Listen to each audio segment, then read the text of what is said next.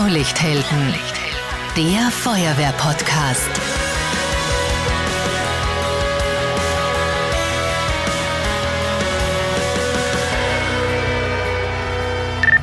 Diese Spezialausgabe wird gesponsert von Dräger Österreich. Servus, hallo und herzlich willkommen beim Feuerwehr-Podcast Blaulichthelden.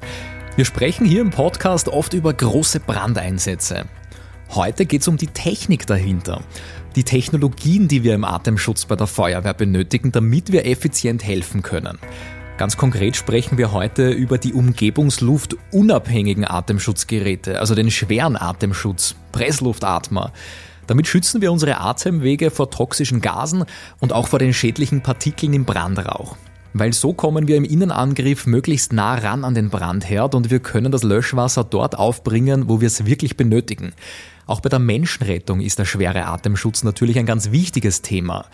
Heute wollen wir ganz konkret wissen, welche neuen Entwicklungen gibt es denn? Also von der integrierten Wärmebildkamera in der Atemschutzmaske bis hin zum Gasmessgerät. Ich bin Marcel Kilic und dazu ist heute ein echter Branchenexperte bei mir zu Gast. Michael Karner, Applikationsspezialist und Key Account Manager bei Träger Österreich. Zuständig ist er für die Gebiete Niederösterreich, Wien und auch für einen großen Teil des Burgenlands. Er ist auch selbst Feuerwehrmann bei der Freiwilligen Feuerwehr Wiener Neudorf. Herzlich willkommen, Michael Karner. Hallo Marcel, Servus. Gib uns zum Einstieg mal einen groben Überblick. Wie entwickelt sich die Technik im Atemschutz? Was sind die großen Errungenschaften der letzten Jahre? 2022 hat ja nach einer längeren Pause auch wieder die Interschutz stattgefunden, internationale Weltleitmesse in Hannover. Ich war da auch vor Ort. Was sind im Atemschutz die aktuellen Trends, die wir erleben? Man merkt ganz stark die Digitalisierung und die Affinität für die Telemetrie im Atemschutz. Zum einen einmal Wärmebildkameras werden kleiner, werden leichter, werden auch am Helm montiert. Kommunikation ist im Artenschutz immer ein Thema und ja, der nächste Schritt ist dann die Telemetrie, zu erkennen, wo ist mein Artenschutzgeräteträger, wo ist meine Artenschutzgeräteträgerin, wie geht es dem Gerät und wie wird es dann irgendwann einmal unterm Strich auch dem Geräteträger gehen. Mhm. Erzähl uns ein bisschen was genaueres über die Telemetrie. Wie kann ich mir das vorstellen im Einsatzalltag? Relativ simpel ein elektronischer Pressluftatmer. Und ich möchte, möchte dazu an dieser Stelle sagen, egal wie viel Elektronik das da dabei ist, er wird immer funktionieren und es gibt immer auch eine sogenannte mechanische Restdruckwarnung. Mhm. Das ist vielleicht, um vielleicht die eine oder andere Angst wegzunehmen. Da ist ein Funksystem eingebaut, was nach außen hin zu einer Einsatzleitstelle, zu einem Ablaufposten ähm, funkt.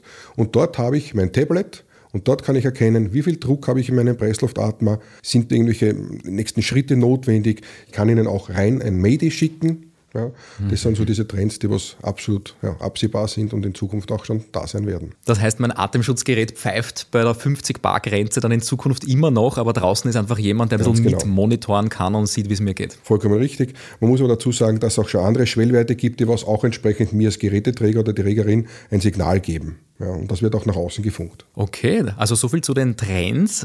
Umgekehrt jetzt, welche Geräte sind jetzt eher ein Auslaufmodell?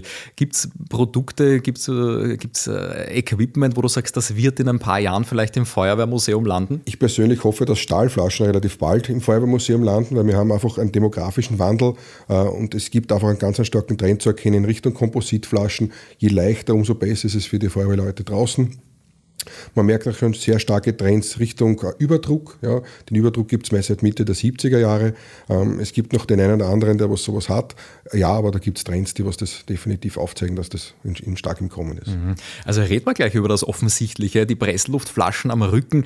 Jedes Kind kennt die Feuerwehrmänner, Feuerwehrfrauen mit den Atemschutzgeräten und den Flaschen am Rücken. Ja, da gibt es die großen Player, du hast schon erwähnt, Stahl- und Kompositflaschen. Welche Flasche ist jetzt die richtige? Kann ich mir die Frage schon sparen? Nein, gut, dass du sie stellst. Die, die, die richtige Flasche ist eigentlich die leichteste Flasche. Ja. Also Wir Komposit? Komposit, ja, mit einem Kunststoffinnenleiter drinnen. Da haben wir einen Nanozylinder, der hat 5,2 Kilogramm. Ähm, wenn man will, kann man ihn auch unlackiert bekommen. Dann hat er nur 5 Kilogramm mit gefüllter Luft. Also das ist schon tatsächlich sehr wenig und bietet auch die Möglichkeit, einen, einen zweiten Zylinder auf dem Pressluftatmer zu montieren, damit ich einfach doppelte Einsatzzeiten habe. Was gibt es denn zum Drucksystem der Flaschen zu sagen? Also 200, 300 Bar Drucksystem und dann in weiterer Folge auch die Anzahl der Flaschen. Eine oder zwei, also Single oder Twin Bag. Ist das Geschmackssache oder gibt es da objektive Kriterien auch? Ja, das, das Hauptkriterium ist eigentlich schlichtweg das Gewicht.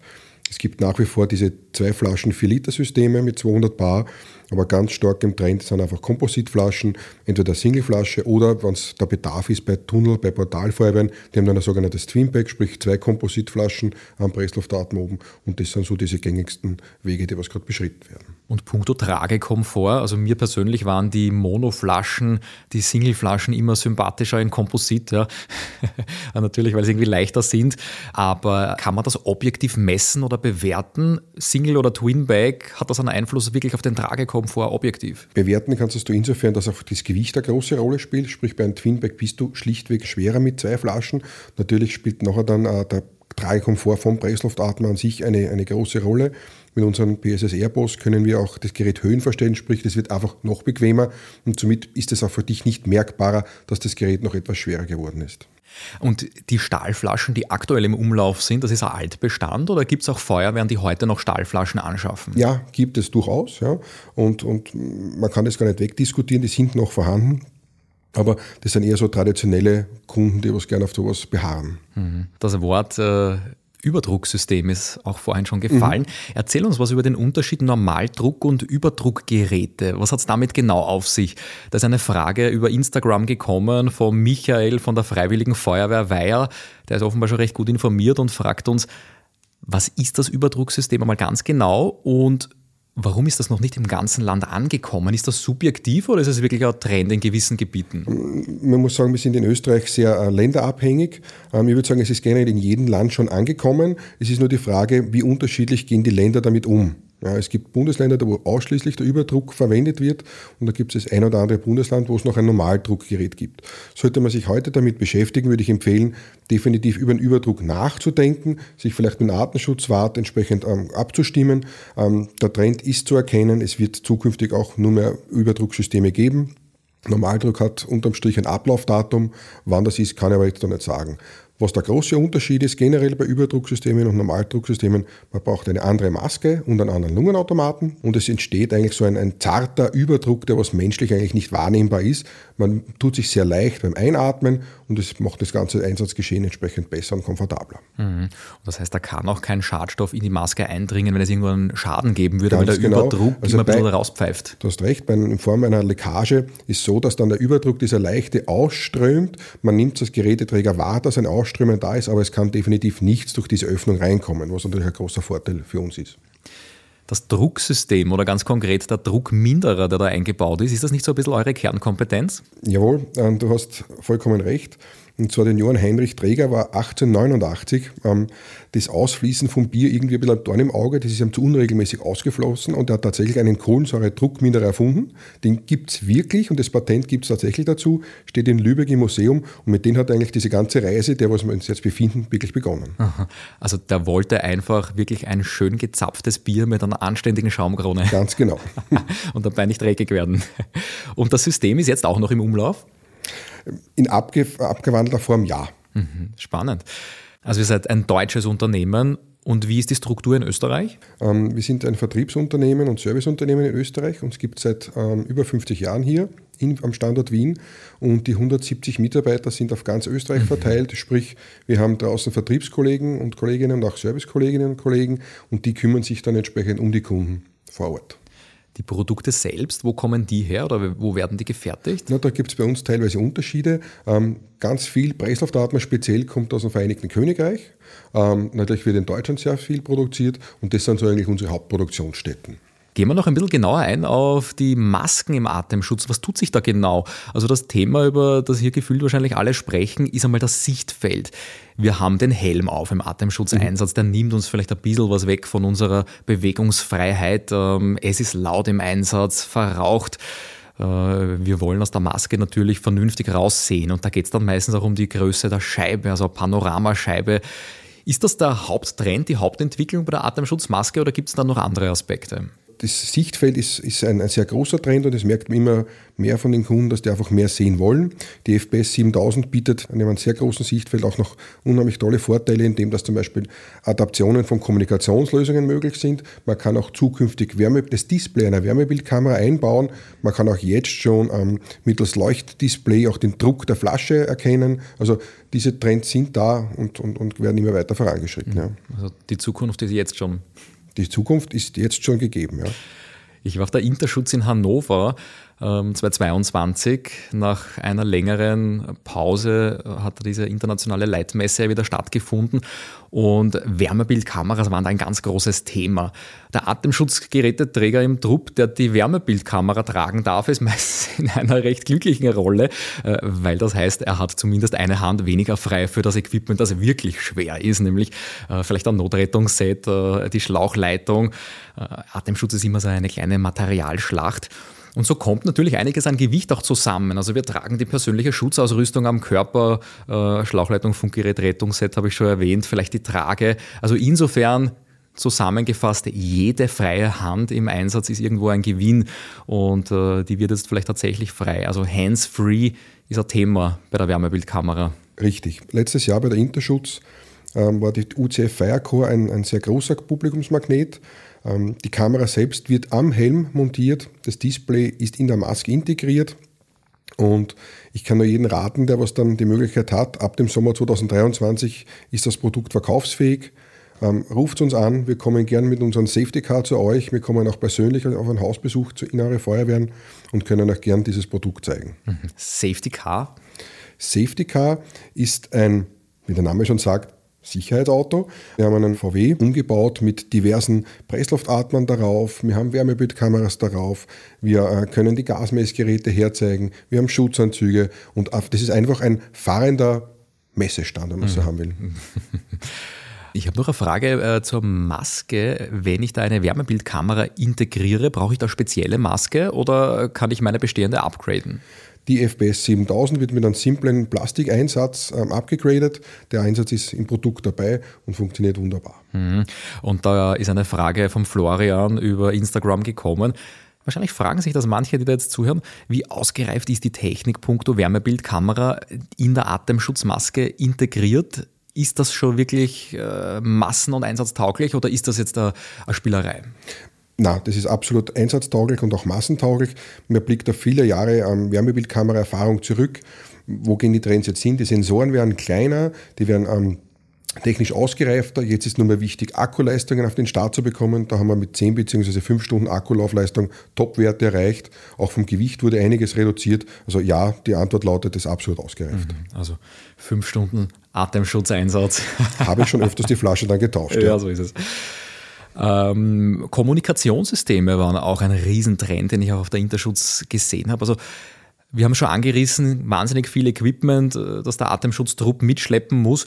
Der Truppführer der hat dann auch noch ein Funkgerät einstecken. Ja, also mhm. haben aber auch dicke Handschuhe an, also die Sprechtaste erwischen ist nicht immer ganz selbstverständlich und äh, man muss auch schon im Vorhinein kontrollieren, ob der richtige Funkkanal eingestellt ist, den will man dann nachher nicht mehr umstellen, wenn man mal die Handschuhe anhat. Ähm, heißt auch da die Lösung dann wieder Atemschutzmaske für die Zukunft? Ja, Atemschutzmaske mit integrierter Kommunikation. Wir bieten in unserem Fall das Kommunikationssystem COM 7000 an ähm, setzt voraus, dass man die Maske FPS 7000 hat und der ganze Trupp kann untereinander kommunizieren, sprich sprechen und hören, ohne dass sie eine Taste drücken müssen. Sollte natürlich der Truppführer rausfunken, das Knöpfel drucken kann man nicht wegnehmen. Also das muss trotzdem sein. Also ich habe da ein inter- und intrapersonelles Kommunikationssystem, sprich, mich hört jeder im Trupp, während ich spreche, ohne dass ich irgendwas machen muss. Vollkommen richtig, ja. Also wirklich tastenfrei. Der große Vorteil ist auch noch bei der COM 7000, es werden die Atemgeräusche weggeschnitten, sprich diese Zischlaute sind auch nicht mehr in der Kommunikation da. Aber wie funktioniert das mit der Sprechtaste dann genau? Also ist, das, ist die Maske dann das Funkgerät oder ist das mit dem, mit dem Funkgerät verbunden und ich habe eine Sprechtaste? Die Maske dann? ist grundsätzlich mit dem Funkgerät verbunden. Das kann ich auf der einen Seite mit Bluetooth machen oder mit Kabel aber dort muss ich entweder eine Taste drücken. Also entweder am Funkgerät oder auf der Maske direkt. Aber wie gesagt, Interkommunikation definitiv ohne Taste. Wenn wir jetzt die komplette Atemschutzausrüstung hernehmen, also die komplette Ausrüstung heißt Pressluftflaschen, Druckminderer, Lungenautomat, Tragesystem und dann auch letztendlich die Atemschutzmaske. Wo soll man da jetzt investieren, wenn man neues Equipment braucht? Also worauf sollte ein Atemschutzwart, ein Sachbearbeiter Atemschutz genau achten? Jetzt wollen wir natürlich die beste Ausrüstung, also die bequemste, die sicherste, aber im freiwilligen Wesen ist natürlich auch das Budget ein Riesenthema. Was ist zukunftsfähig? Wo soll man investieren? Wovon würdest du das abhängig machen? Ich würde es als Atemschutzwart abhängig davon machen, wie lässt sich ein, ein, Gerät reinigen, wie lässt sich ein Gerät warten, wie einfach ist die Prüfung zu einem Gerät. Ähm, und das zweite Entscheidungsschritt wird, ist, wird dann der sein, wie bequem und wie komfortabel soll ein Atemschutzgerät sein. Wir haben unterschiedlichste Lösungen beim Airbus. Wir können ähm, einen höhenverstellbar machen, wir haben den ohne Höhenverstellung, wir haben einen entsprechenden mitrutschenden Beckengurt oder nicht. Das sind Dinge, die was ich dann als Atemschutzwart schon als Entscheidungskriterium herannehmen würde. Welchen Tipp hast du für eine Feuerwehr, die vielleicht weniger Einsätze hat? Also es gibt Feuerwehren, die haben wahnsinnig viele Atemschutzeinsätze, in Summe vielleicht deutlich über 500 Einsätze im Jahr und dann gibt es Feuerwehren, die haben fünf oder zehn Einsätze. Natürlich schon ihre Finnentests und ihre Atemschutzübungen und hin und wieder auch mal einen Atemschutzeinsatz, aber natürlich gibt es Feuerwehren, die brauchen das Equipment weniger oft. Würdest du da einen Unterschied machen? Nein, ich würde keinen Unterschied machen, weil der Arbeitsaufwand, das Gerät aufzubereiten und zu prüfen, ist genau der gleiche zwischen fünf Einsätzen oder zehn Einsätzen. Ja, ich glaube, ich muss dann entsprechend multiplizieren, aber das lassen wir an dieser Stelle weg. Das heißt, ich würde wirklich darauf achten, ist das Gerät leicht zum Prüfen, leicht zum Servicieren. Und an dieser Stelle darf ich unser Herstellerservice erwähnen, auch wenn die Feuerwehr nicht nachkommt, wir können auch gerne Geräte prüfen und entsprechend nachher warten. Also für dich ist es kein Unterschied, ob das jetzt eine große Stadtfeuerwehr ist oder vielleicht eine kleine KLF-Feuerwehr. Das ist definitiv nicht. Also ich habe einmal, das war gar nicht allzu langer Zeit her, ein tolles Erlebnis mit einer Feuerwehr auf einer Messe gehabt. Und zwar ist da ein, ein junger Bursch zu mir gekommen, die haben zwei Jahre zuvor, haben sie die COM 7000 gekauft. Und ähm, der hat mir ganz stolz erzählt, dass er einen Dachstuhlbrand gehabt hat und ähm, der hat mit seinem, seinem Gruppenkommandant ohne irgendwas, ohne Hände zu verwenden, äh, kommunizieren können. Er ist oben am Dachstück gestanden, hat mit dem Strahlrohr gelöscht und hat mir ein tolles Feedback über das Produkt gegeben was mich bis heute noch sehr berührt hat, das wirklich damals eine, eine fantastische Geschichte war. Und ich war, ich war auch dabei beim Entscheidungsprozess und diese Feuerwehr hat sich wirklich diese Kommunikation sozusagen von den Fingern oder vom Mund aus abgespart und das war ganz eine coole Geschichte. Also das ist halt schon äh, was in der Feuerwehr, was man sonst bei fast keiner anderen sagen wir, Freizeitaktivität hat, dass wir einfach wirklich mit High-End-Equipment arbeiten können. Und man muss ganz ehrlich sagen, wie viele Länder gibt es denn, wo ähm, ein hauptberuflicher Radiomoderator ja, oder äh, welche, welche Jobs auch immer wir haben, mit so einem hochwertigen Equipment arbeiten können. Und das ist einfach schon was Besonderes. Ja, das muss man sagen, das ist Gott sei Dank unserer gesetzlichen Lage geschuldet, dass wir uns in so einer Luxussituation befinden können. Ja. Mhm. Jetzt soll unsere Luxussituation natürlich möglichst lang anhalten. Ja? Also worauf ich hinaus will, ist der Lebenszyklus. Wenn wir ein Auto anschaffen, da überlegen wir ja auch nicht nur, was kostet das Auto in der Anschaffung, sondern was kostet mich da ein Ersatzteil, ein Neuersatz Reifen, wie aufwendig ist ein Service. Ist das nicht auch ein Thema bei jedem Equipment, bei jedem Gerät, also auch beim Atemschutzgerät? Ja, aber beim Atemschutzgerät ist es sehr stark definiert. Das heißt, sprich, es sind Austauschintervalle bekannt, äh, es sind Wartungsintervalle und irgendwelche Tauschzyklen bekannt. Das heißt, man kann auch sehr gut vorausschauen, was mein Gerät im Endeffekt kosten wird. Von der Betriebsdauer her würde ich definitiv sagen, 20 Jahre anzupeilen, ja, sprich eine Grundüberholung zu machen. Und das ist so, eine, so die Erwartungshaltung von unseren Kunden an uns. Welche Stadien sind in dem Lebenszyklus jetzt wichtig, wenn du das vielleicht vom Anfang bis zum Ende beschreibst? Also ich würde das gerne in einem Kreislauf skizzieren. Beginnen du das Ganze mit, ein, mit einer Beratung und, und einer, einer, Form des Produkts vorstellen. Welches Produkt möchte ich haben? Ähm, was ist das richtige Produkt für mich? Der zweite Schritt ist Ankauf natürlich klarerweise, danach Einschulung und Training, gerne auch von unseren Trainern und, und Servicetechnikern. Der nächste Schritt ist nachher dann die entsprechende Wartung, die was auch bei uns gelernt und gelehrt wird. Ähm, ja, bis hin dann, wenn es dann Richtung geht, möchte ich in die nächste Generation investieren, gibt es Upgrade-Kits und dergleichen. So würde ich das beschreiben. Also mit dem Service-Aspekt habe ich jetzt gerechnet, aber wie kann ich mir die Übungen vorstellen? Wir haben zum Beispiel eine gasbefeuerte mobile Anlage, wo unsere Trainer Übungsszenarien mit dem, mit dem Fire Dragon darstellen können und die Feuerwehrleute entsprechend üben können. Und unsere nächste Fire Dragon Tour startet im Herbst 2023, wo wir auch gerne die Gäste und Feuerwehrleute dazu einladen. Mhm, spannend. Äh, das betrifft natürlich den schweren Atemschutz. Es gibt auch noch den leichten Atemschutz, also Stichwort Filtermasken. Wenn wir von Atemschutz sprechen, dann meinen wir natürlich meistens den Umgebungsluft-unabhängigen, aber es gibt ja auch noch den Umgebungsluftabhängigen, also wo ich die Luft rund um mich trotzdem noch einatme. Allerdings wird die äh, gefiltert. Die nehme ich nicht mit über die Pressluftflasche, sondern es gibt einen eine Filtermaske, äh, wo meine Frage ist, welche Gefahrstoffe kann so ein Filter denn da rausfiltern? Generell ist es wichtig zu sagen, dass sowas immer voraussetzt einen gewissen Restsauerstoffgehalt. Der muss gegeben sein. Und ansonsten ist immer die Frage, welche Gefahrenstoffe habe ich tatsächlich? Und entsprechende Filter gibt es. Wir von der Feuerwehr reden eigentlich so von den APEC-Standardfiltern, die was eigentlich unser Gefahrengebiet, unsere ähm, Brandstellen, unsere ehemaligen entsprechend gut abdecken können. Was ist da drin genau? Ist das immer ein Aktivkohlefilter?